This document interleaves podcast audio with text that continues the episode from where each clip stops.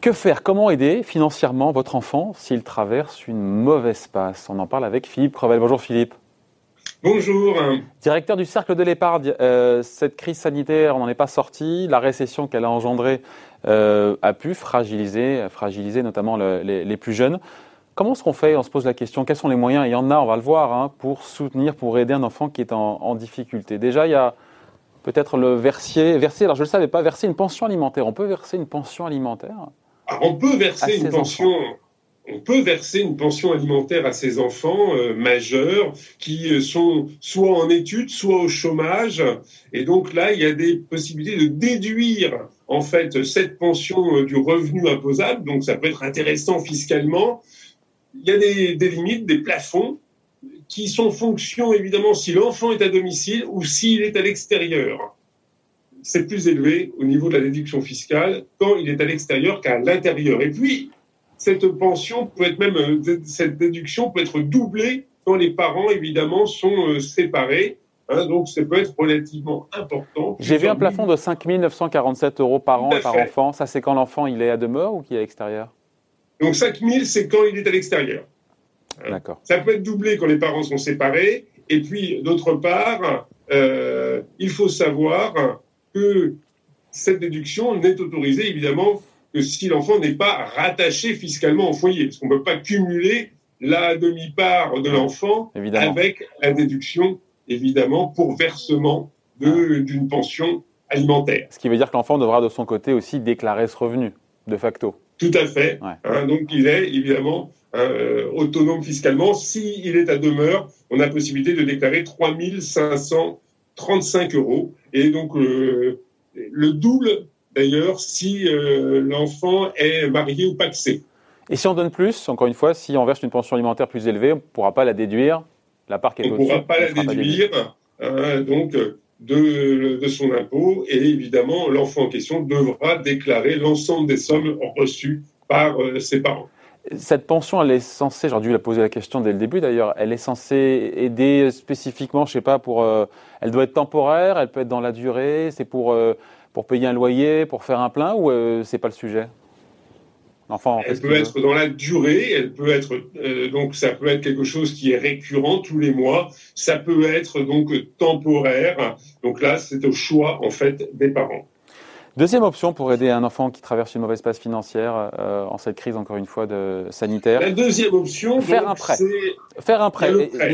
alors on prête à son enfant. Euh, ça veut dire quoi pour le coup On prête? Parce qu'il faudra rembourser oh. après. Hein. Un prêt, ça se rembourse, vous le savez, hein, Philippe. le prêt, c'est ça, c'est simple. Hein. Vous pouvez décider donc de prêter une somme aux enfants avec une contrainte il faut faire une déclaration. On pense qu'on peut faire un prêt comme ça sur le coin d'une table. Je vous prête 10 000 euros, mais c'est pas le cas. Il faut donc, dès que les prêts sont supérieurs à 760 euros, faire une déclaration fiscale. Et il ne faut pas jouer au malin. Il ne faut pas scinder le prêt en trois hein, en pensant qu'on va échapper aux 760 euros. C'est à partir du moment où on prête en un ou plusieurs euh, donc euh, prêts 760 euros, il faut faire une déclaration fiscale. pour un montant aussi bas, pour un montant aussi bas, pardon, mais pour 700 euros, il faut les déclarer aux impôts que mon, mon père ou ma mère. Faut utiliser, il faut utiliser la déclaration 2062 où il faudra mentionner le montant, le bénéficiaire et le taux d'intérêt. Ah, il y a un taux. Il y a un taux d'intérêt.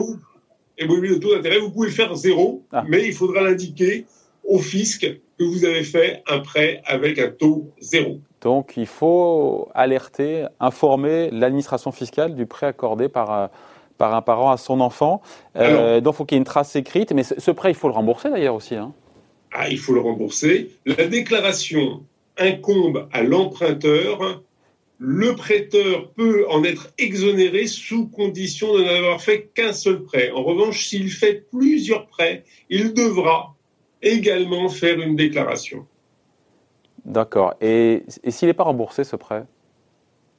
S'il n'est pas remboursé... Euh, Sur quelle durée? On peut dire 5 ans, 10 ans euh, Il peut considérer dans ces cas-là qu'on est sous la forme d'un don. Et là, on retombe dans une autre catégorie qu'on va étudier. C'est la règle, ce sont les règles liées aux dons et qui peuvent donner lieu évidemment à une fiscalisation. Ben tiens, parlons-en justement, on finit là-dessus. Faire une donation, donc, euh, encore faut-il en avoir les moyens déjà pour le, pour le parent parce qu'on peut, on peut aider, et puis on a cet abattement, je crois que c'est 100 000 euros par enfant, c'est ça, et par parent d'ailleurs aussi. Hein. Alors, il faut faire donc 100, alors par parent, pareil, c'est 100 000 euros par enfant. Donc, si on a évidemment père et mère, ça peut faire 200 000 euros, ce qui est quand même assez conséquent. Il y a également la possibilité pour les grands-parents de faire des dons à leurs petits-enfants à hauteur de 31 865 euros. Et les arrière-grands-parents ont également cette possibilité pour un montant moindre. On va supposer qu'ils sont un peu moins riches et donc ils ont la possibilité, eux, de faire 5 310 euros. Si par hasard, vous avez des grands-parents riches donc ça veut dire que et qui sont encore vivants, quatre grands-parents plus vos deux parents, vous arrivez sur des sommes qui sont extrêmement conséquentes hein, en la matière. Euh, mais bon. C'est 31 c'est 31 865 euros. Pour moi, c'était, on, peut les cumuler aussi avec les abattements de 100 000 euros. On peut cumuler. On peut cumuler ses parents, ses grands-parents et ses arrière. Mais pour les parents, je pensais aux parents. Les parents, ils peuvent aussi faire ce qu'on appelle euh, ce don de somme d'argent avec un, ce don exceptionnel de 31 865. Vous parlez des grands-parents, mais c'est applicable aussi aux parents? Euh, les, les, 31 865 euros, c'est en faveur des petits-enfants. Ah, d'accord, d'accord. Je pensais que c'était en plus parents-enfants. Voilà. Euh, les parents peuvent faire 100 000 euros sur leurs enfants dans la limite des 15 ans. On peut le faire une seule fois, donc sur la période de 15 ans. Et pareil pour les grands-parents et pareil pour les arrière-grands-parents. Voilà, donc on, voit qu'il y a des solutions. Si on veut aider euh, son enfant, parce qu'encore une fois, euh, voilà, les conditions économiques sont compliquées entre euh, des jeunes qui ont des difficultés pour trouver un job, à se loger, on peut les aider. On voit qu'il y a eu voilà trois moyens possibles la, pension alimentaire, le prêt à son enfant et, ou la donation. On n'a rien oublié Il y en a d'autres, j'imagine aussi, Philippe, non? Alors on peut faire des cadeaux. Hein. les cadeaux sont autorisés. Qu'est-ce qu'on appelle cadeau? C'est quoi, quoi ça cadeau? C'est les cadeaux d'anniversaire, les cadeaux de fin d'année. Il y a une jurisprudence. Il ne faut pas que le cadeau soit disproportionné. voilà, proportionné aux revenus des parents et il faut qu'il y ait une certaine régularité. Ça veut dire que si les parents ne font jamais de cadeau et que d'un seul coup ils décident de faire 10 000 euros, le fisc pourrait, je dis bien pourrait évidemment, leur chercher quelques problèmes en la matière. Donc là, c'est la régularité et un montant proportionnel au revenu.